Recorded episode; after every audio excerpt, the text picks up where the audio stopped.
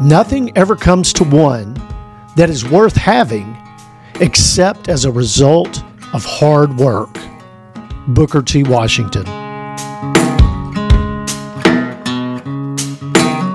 I think sayings that I, I really appreciate from my grandfather is that you know when you when you enter into another person's country, be respectful. You know, which means listen more than talk. You know Yeah. what I'm saying? So, Yeah. Two ears, Yeah. one Two mouth. ears, one mouth. Two That's ears, right. one mouth. That's right. Wise advice.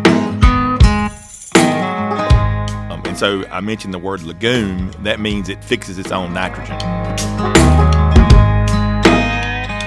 Basically, your your your break evens are within three to five percent. You know, profit margin. Yeah. is a really tight business model.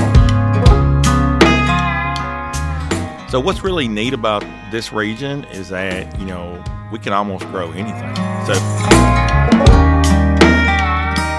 I can grow anything sitting right here within 100 miles of Memphis, Tennessee, from peanuts to sweet potatoes, from chickens to hogs to cattle, uh, from corn to soy to cotton.